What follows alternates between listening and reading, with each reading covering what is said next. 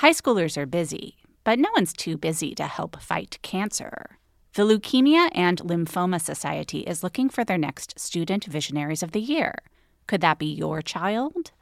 High schoolers who participate in this seven week philanthropic leadership development program gain valuable life skills like project management, communication, financial literacy, and entrepreneurship. Forming strong teams behind them, they fundraise for the Leukemia and Lymphoma Society in honor of a pediatric blood cancer survivor right in their local community.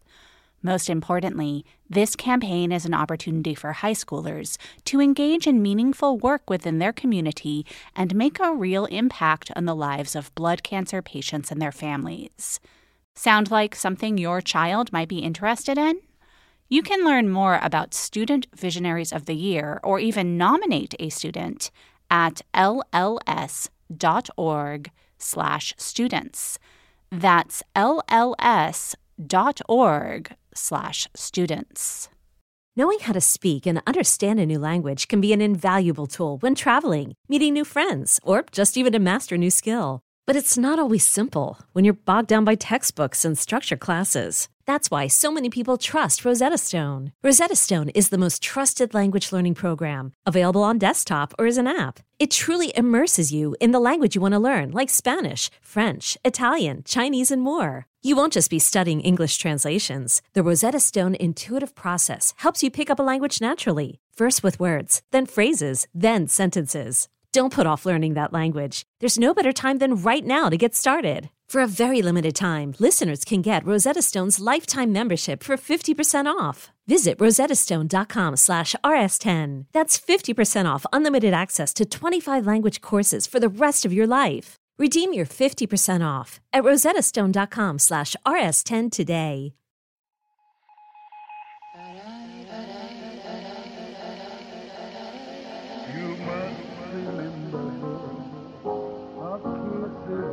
Is a kiss, a sigh is just a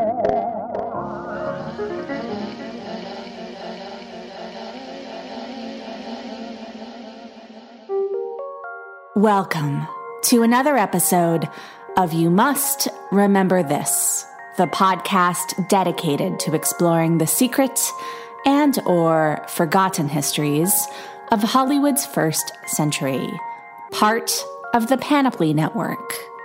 I'm your host, Karina Longworth. This is the final episode of our second season, which has been devoted to stories loosely or not so loosely related to photographs in my book, Hollywood Frame by Frame. The book features contact sheets printed from still photo negatives taken on the sets of movies between 1951 and 1997, more or less the entire period in which 35mm negatives were the primary capture medium for still photographs used to promote movies. So while the bulk of the book features Golden Era stars like James Dean, Montgomery Clift, and Marilyn Monroe, the final chapter of the book contains images shot on the sets of movies like Fatal Attraction, Dazed and Confused, and a number of shots from the 1993 set of The Crow. The Crow is seemingly the antithesis of classic Hollywood. In fact, as a dark comic book source drama which became a franchise, it would seem to have more in common with 21st century Hollywood. But the story of The Crow is not just the story contained within the movie itself. There's a famous quote attributed to French director Jacques Rivette that every fiction film is a documentary of its own making. That idea hangs particularly heavy over The Crow, a movie about a young, promising rock star who's killed and then rises from the grave to wield more power in death than he had in life. It was also a movie on the set of which the promising movie star playing the lead role was killed while the cameras were rolling on his character's death scene. That actor was Brandon Lee, and his death seemed, at least initially, not just impossibly cruel, but also such a freak occurrence that it instigated rumors of a conspiracy or even a curse. Not least because it happened almost exactly 20 years after the similarly sudden and initially unexplainable death of Brandon Lee's father, the first martial artist movie star, Bruce Lee. Join us, won't you, as we explore the short lives and too early deaths of Bruce and Brandon Lee.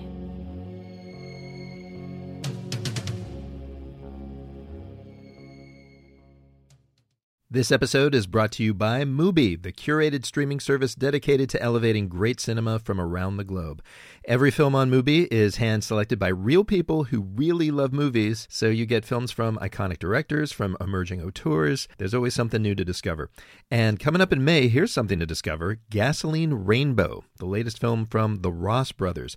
They are the acclaimed directors behind another great film you might have seen called Bloody Nose Empty Pockets. Gasoline Rainbow is about five teens from inland Oregon who pile into a van with a busted taillight to get to a place they've never seen, the Pacific Coast. New York Magazine called it, quote, an ecstatic road trip movie, and that just about sums it up.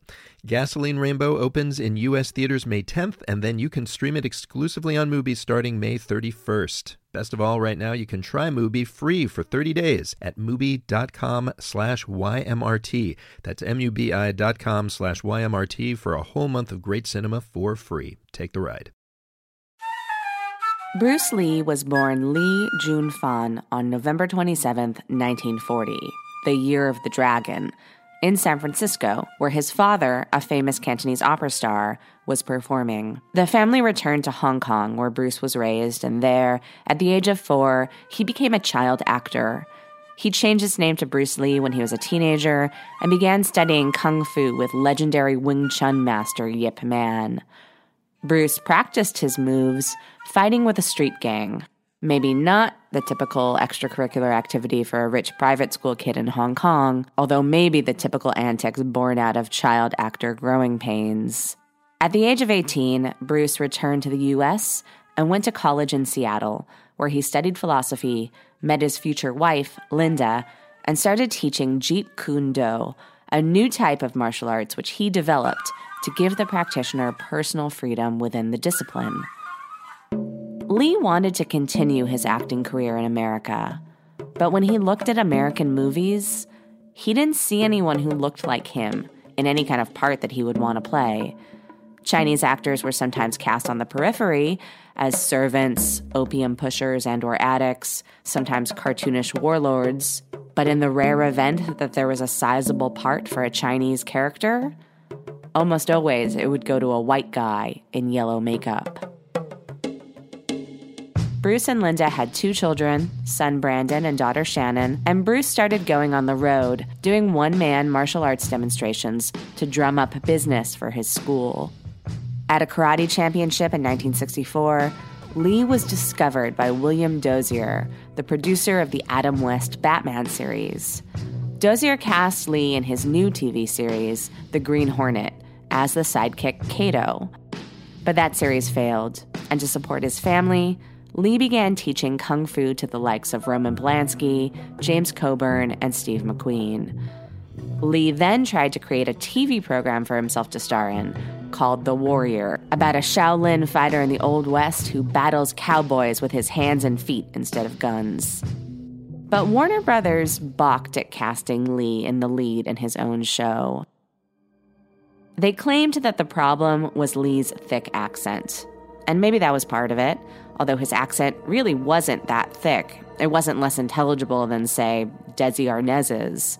The fact is, in 1971, it was unthinkable to cast an Asian man as the lead in a primetime TV series. Soon thereafter, ABC gave the green light to a series called Kung Fu, with the exact same premise as The Warrior, but starring David Carradine as the Shaolin monk. Bruce Lee soon fled Hollywood in frustration. He returned to Hong Kong where the Green Hornet had been repackaged as the Kato Show, turning Lee, unbeknownst to him, into a local hero. Working with Golden Harvest Studios, Lee developed a martial arts movie called The Big Boss, the title of which was changed by its US distributor to Fists of Fury, probably due to a mix up with Lee's next export, which was actually originally called Fists of Fury, but was retitled The Chinese Connection in America. In any case, both films were massive hits at the Chinese box office, setting records which were then smashed by Lee's third film, The Way of the Dragon, which Lee not only starred in, but wrote, directed, and produced as well. In the 1970s, Bruce Lee became a hero in Hong Kong and other parts of Asia, in part because he projected an image of Asian masculinity that was totally different from what the world was used to seeing on screen. He was both strong and scrappy, he was charming and cool, he was sexy. This, of course, appealed to Chinese audiences, but not just to Chinese audiences. Film critic Pauline Kael would compare Bruce Lee to Fred Astaire, which is interesting for a number of reasons, and the common grace to Astaire and Lee's movement is only the beginning.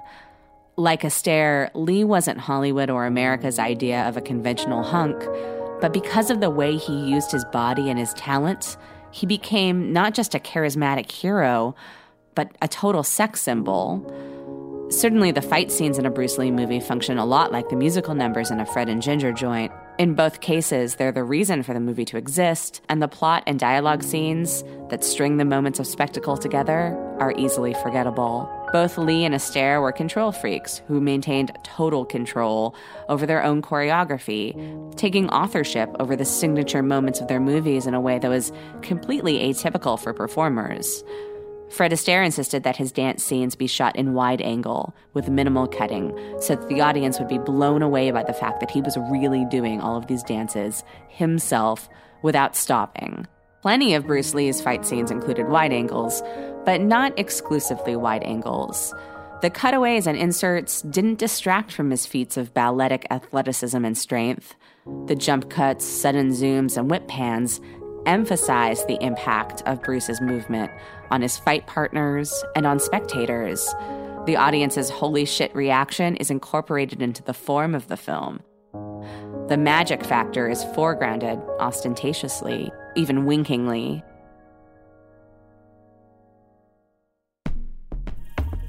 A press release bio published in 1973, before Lee's death, boasted In the course of one year, Bruce Lee has become the biggest box office star in Hong Kong history, the new idol and sex symbol for millions of Asian fans. Now he is out to capture the Americans too. Lee did believe that the time was right for his U.S. crossover. In interviews, he cited Nixon's 1972 visit to China as a touchpoint in Americans' growing interest in Asia. He also showed his publicity savvy by comparing what Hong Kong martial arts movies were doing for him to what spaghetti westerns had done for Clint Eastwood. And he suggested that his movies were in line with James Bond movies and their ability to mix violence with humor. Essentially, he was carving out a place for himself in the zeitgeist, as well as outlining the modern genre film sensibility.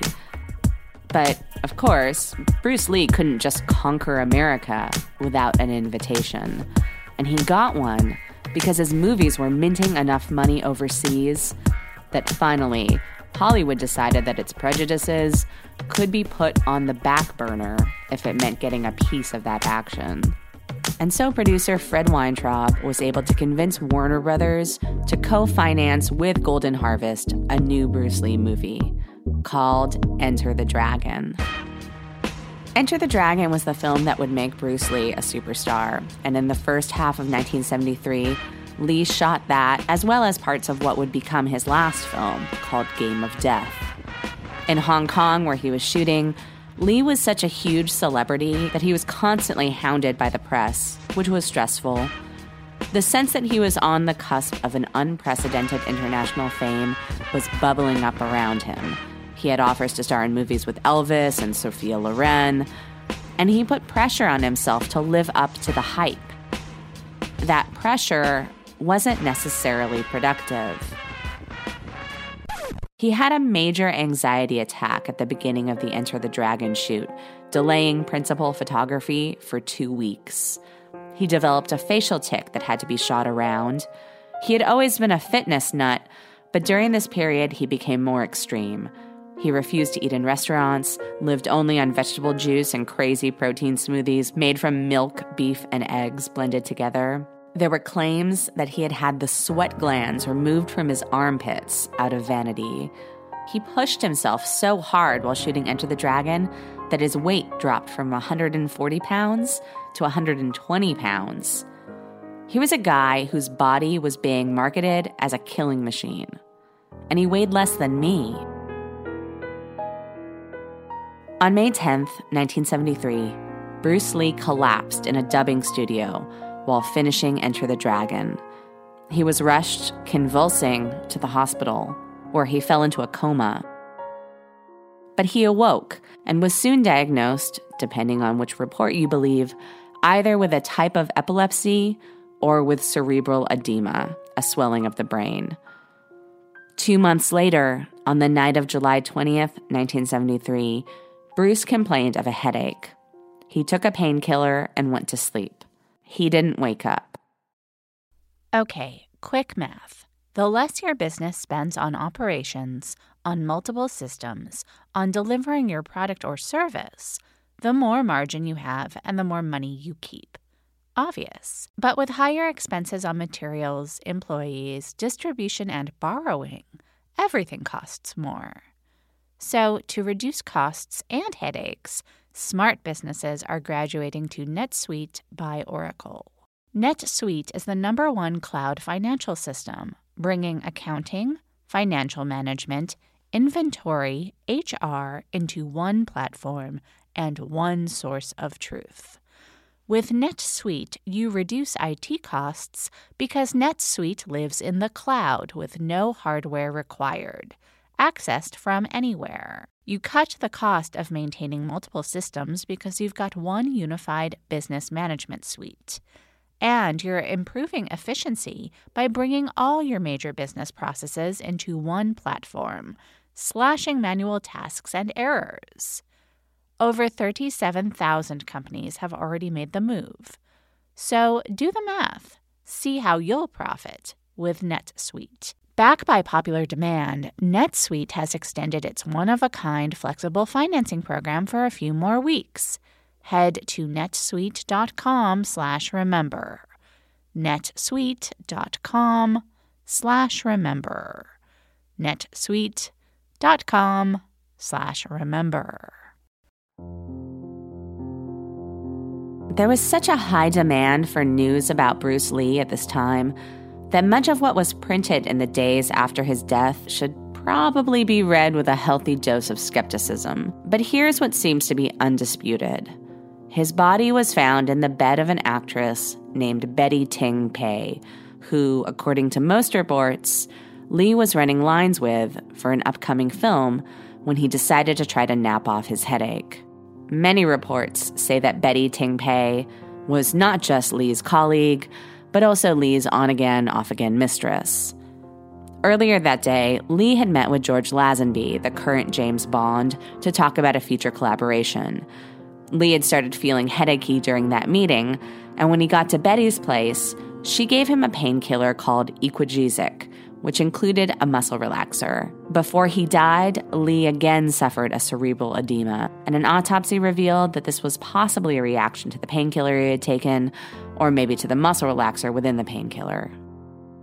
This seemed crazy for a man who was the poster boy for physical fitness to die from a single headache pill. But there was a long investigation, and finally, Bruce Lee was ruled to have been a victim of, quote, death by misadventure. This sounds a lot more sinister than it actually is. In fact, death by misadventure is the legal term for an accident. It's only used when there's no indication that a crime has occurred. But by the time this sad, frustrating, but rather anticlimactic verdict was reached, the Bruce Lee conspiracy theory racket was in full swing. The two most lasting theories involved either a curse or a criminal plot. It was apparently known that there were feng shui problems with Lee's house in Hong Kong, and a feng shui expert had put a small mirror on the outside of the building to ward off evil spirits. But that mirror had been ripped off the building by a typhoon the day before Lee's death. This theory, I guess, doesn't take into account the fact that Lee died in somebody else's house. I don't know. To some people, the fact that he did die at Betty Ting Pei's house after she had given him a pill gives credence to the idea that Bruce Lee's death was ordered by a Chinese gang who were miffed either by a specific slight or by the general fact that Lee was on the verge of massive celebrity through his publicizing of ancient Chinese fight secrets. There's no real evidence supporting this theory, although there are many web pages and YouTube videos devoted to unpacking it. In any case, at the time of his death, Lee's Western crossover wasn't complete. His New York Times obit was a short eight sentences, one of which consisted of snark about Lee's film Fists of Fury. Enter the Dragon was released in the US just weeks after Bruce died. And with that, Bruce Lee went from an urban cult icon to a nationwide sensation. The numbers are insane. Made for only $850,000, Enter the Dragon is said to have grossed $25 million in its first US release and $90 million worldwide by the end of 1973. And it continued to make money as new generations discovered Lee and flocked to see the movie thought of as his masterpiece. In 2013, Playboy reported that the current cumulative gross was estimated at 350 million. Lee's growing posthumous fame gave fuel to the industry, which popped up right away, exploiting interest in his death. A typical product of this industry is an illustrated book credited to the editors of Kung Fu Monthly that was published in 1978, which, lest you accuse it of being a quickie cash in, boasts in its preface that, quote, it took a full month of patient digging through the archives and alleyways of Hong Kong to produce the material for this book. That's right, a full month. This is the world that Brandon Lee grew up in. He was eight years old when his father died, and in death became a legend for both his unique and impressive talents and for the supposed mystery over the cause of his death. Brandon didn't want to coast on being Bruce Lee's son, but as he went into acting as a young man, his lineage and the training in martial arts that he had received first as a child, learning from his dad, opened up specific doors. Brandon's first acting job, somewhat ironically, was opposite David Carradine in a kung fu TV movie. He appeared in a couple of direct to video and just slightly more prestigious action movies, the most notable being Showdown in Little Tokyo, co starring Dolph Lundgren, released in 1991. By 1993, Brandon Lee's resume had little of note. And yet, all of the publicity surrounding The Crow, his fifth movie, suggested that Brandon Lee was the next big Hollywood sensation. Maybe for no particular reason other than that's what publicity does. But why not? Brandon Lee was 28, super handsome, six feet tall, much taller than his dad, and he was funny and self deprecating. He was good on a couch on a talk show. And he had an advantage that his father didn't have. Like future superstars Vin Diesel and The Rock, Brandon Lee's ethnicity wasn't easily definable, and he also had no foreign accent which could be used against him. Brandon didn't have the revolutionary promise that Bruce had, but that meant that he had the promise of a more mainstream kind of stardom. If nothing else, The Crow would give him a chance to show off what he could do in a vehicle based on a dark graphic novel that was completely separate from all of his family associations. But after the fact, the similarities between Brandon Lee's experience shooting the crow and Bruce Lee's experiences in the last weeks of his life would seem unignorable. Like Enter the Dragon, The Crow was a low budget production, meaning every moment was valuable. And as on Enter the Dragon, there were unusual and unexpected roadblocks. A carpenter was badly burned on the first day of shooting by a live electrical wire. At one point, a quote unquote disgruntled sculptor freaked out and smashed his car into the backlot plaster shop where he worked. Then, in an echo of the tsunami that hit Hong Kong the day before Bruce Lee died, there was a massive storm in March 1993, which destroyed the Crow's exterior set in North Carolina. And just as Bruce had worked himself ragged, Brandon started to suffer from many weeks of night shoots, which often required him to work shirtless outside in freezing temperatures six days a week. On the seventh day, he reportedly joked, I drink. The Crow was eight days away from being done on the night of March 30th when Brandon Lee reported to set to shoot the scene in which his character is shot to death by a gangster waiting for him in his apartment. Director Alex Proyas, an Australian who had directed music videos for INXS and Crowded House and was making his feature film debut, called action.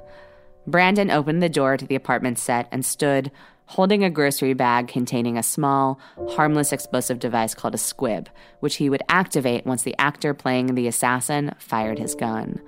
The gun was fired, the squib in the bag went off, Brandon Lee went down. All of this was as planned. It was only after Proyas called cut and Brandon didn't get up off the floor that any of the hundred or so people on set realized that anything was wrong. In fact, Brandon was bleeding profusely from a silver dollar sized hole in his abdomen. And after surgery and several blood transfusions, 13 hours later, Brandon Lee died at the hospital. The fact that Brandon Lee's real death happened as cameras were rolling to capture his pretend death begged a final, horrible comparison to his father. Brandon's death had icky echoes of Game of Death. When Game of Death was finished after Bruce Lee's death, the producers even inserted footage from Bruce Lee's real funeral.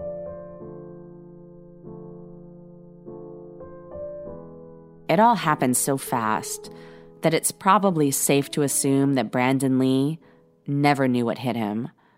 In fact, no one knew what hit him until after an autopsy and forensic investigation.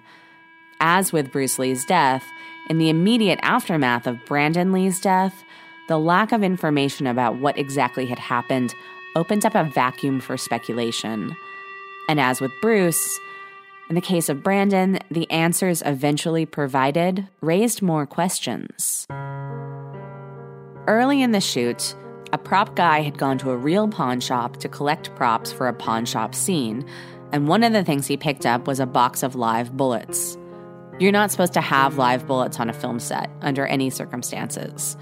When the property master saw these on the set, he knew they shouldn't be lying around, so he took them and locked them in the trunk of his personal car. Usually, when a gun is fired in a movie, the gun has been loaded with a blank.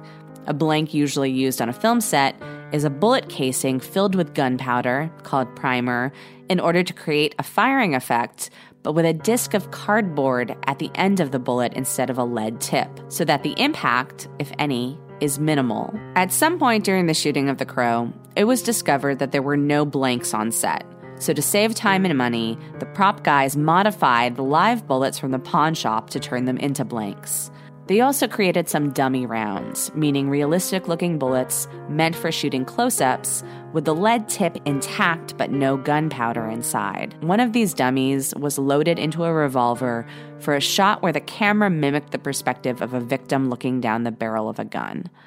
During this shot, the lead tip, unbeknownst to anyone, became lodged inside the barrel of the gun. Two weeks later, Shooting the scene in which Lee's character is shot, the same gun was loaded with a blank, without anyone having realized that the lead tip was still lodged in the barrel. So when the gun was fired, the blank propelled the lead tip out of the barrel. If a blank is one half of a traditional lethal bullet, the lead tip from the dummy was the missing half the blank needed to act like a live, lethal round. This show is sponsored by BetterHelp. I frequently have this experience in therapy where I tell my analyst something that is happening or happened with someone else, and they ask me how I feel about it, and then they ask me if I have told the person in question how I feel, and a lot of the time my answer is nope, because just telling the analyst is kind of enough. We all carry around different stressors, big and small. When we keep them bottled up, it can start to affect us negatively. Therapy is a safe space to get things off your chest and to figure out how to work through whatever is weighing you down. Everyone needs a sounding board. Just talking to a therapist about what's going on can make you feel better. Other times, a therapist can offer strategies or new ways to frame the difficulty you're having. Maybe you'll leave your session with action items that you can work on, or maybe just talking it through will give you the perspective you need to make changes. But therapy is a good first step to figuring that out. If you're thinking of starting therapy, give BetterHelp a try. It's entirely online and it's designed to be convenient, flexible, and suited to your schedule. Just fill out a brief questionnaire to get matched with a licensed therapist and switch therapists anytime for no additional charge. Get it off your chest with BetterHelp. Visit betterhelp.com slash YMRT today to get 10% off your first month. That's betterhelp, H-E-L-P dot com slash YMRT.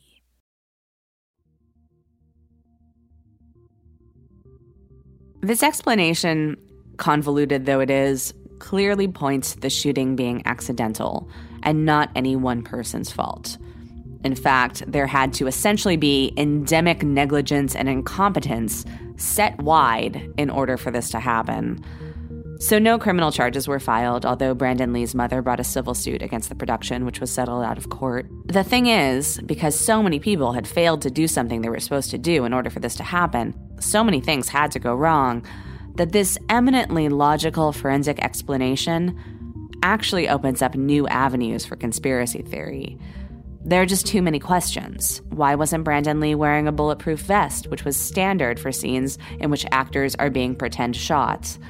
Why did the actor shooting the gun aim directly at Lee instead of offline, as a weapons expert would have advised him to do? And why was there no weapons expert on the set that night? Maybe because some sect of the Chinese mafia orchestrated and paid for such incompetence. Maybe because some supernatural force was pulling the strings. But probably the answer is just as mundane as the explanation for Bruce Lee's death. Probably the answer to all of those questions is money. The Crow was a low budget film, and every effort was made to cut costs. Along those lines, the cast and crew, who were non union, had been working insane hours, including a lot of night shoots.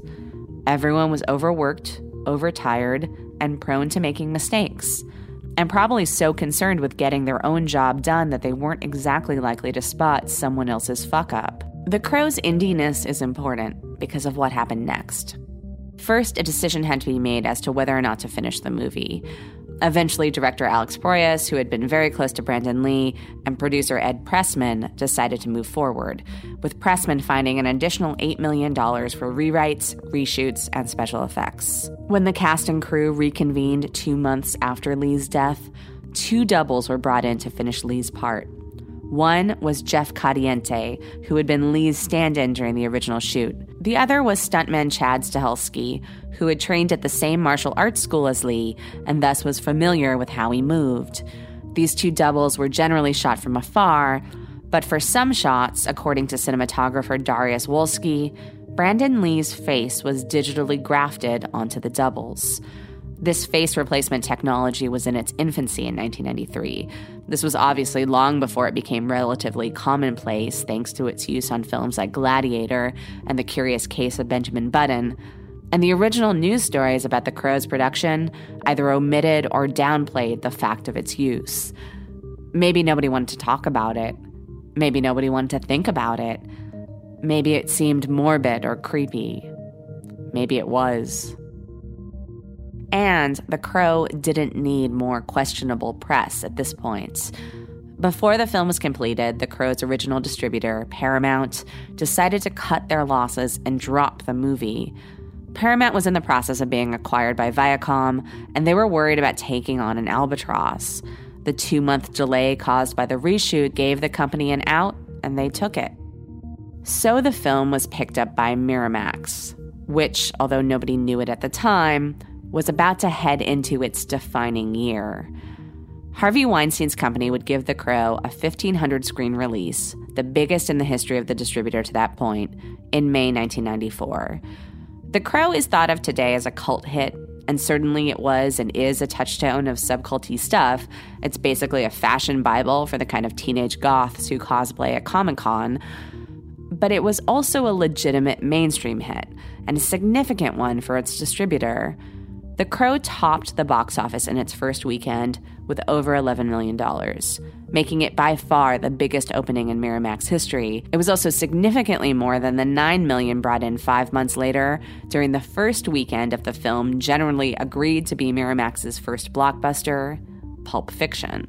In the decade after Brandon's death and the release of The Crow, the deaths of both Lees and the mysteries surrounding them created a feedback loop enhancing the Lee family cult and particularly the iconography of Bruce.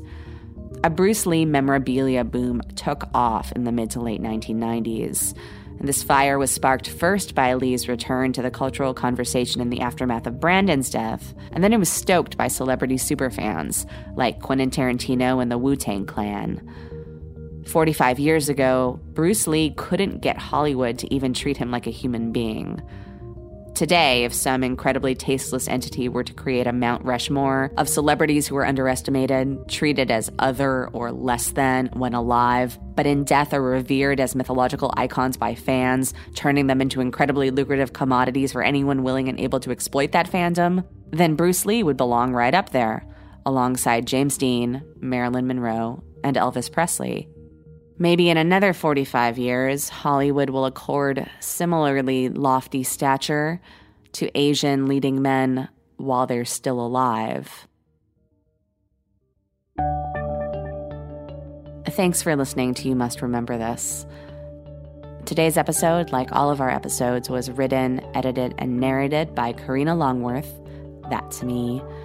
You can find more information about this episode and other episodes at our website, you must remember this podcast.com. Please follow us on Twitter at Remember This Pod. And if you haven't already, rate and review us on iTunes. As always, you can suggest ideas for future episodes at our wiki. You can find the link in this episode's show notes. Join us for another tale from the secret and or forgotten histories of Hollywood's first century. Good night.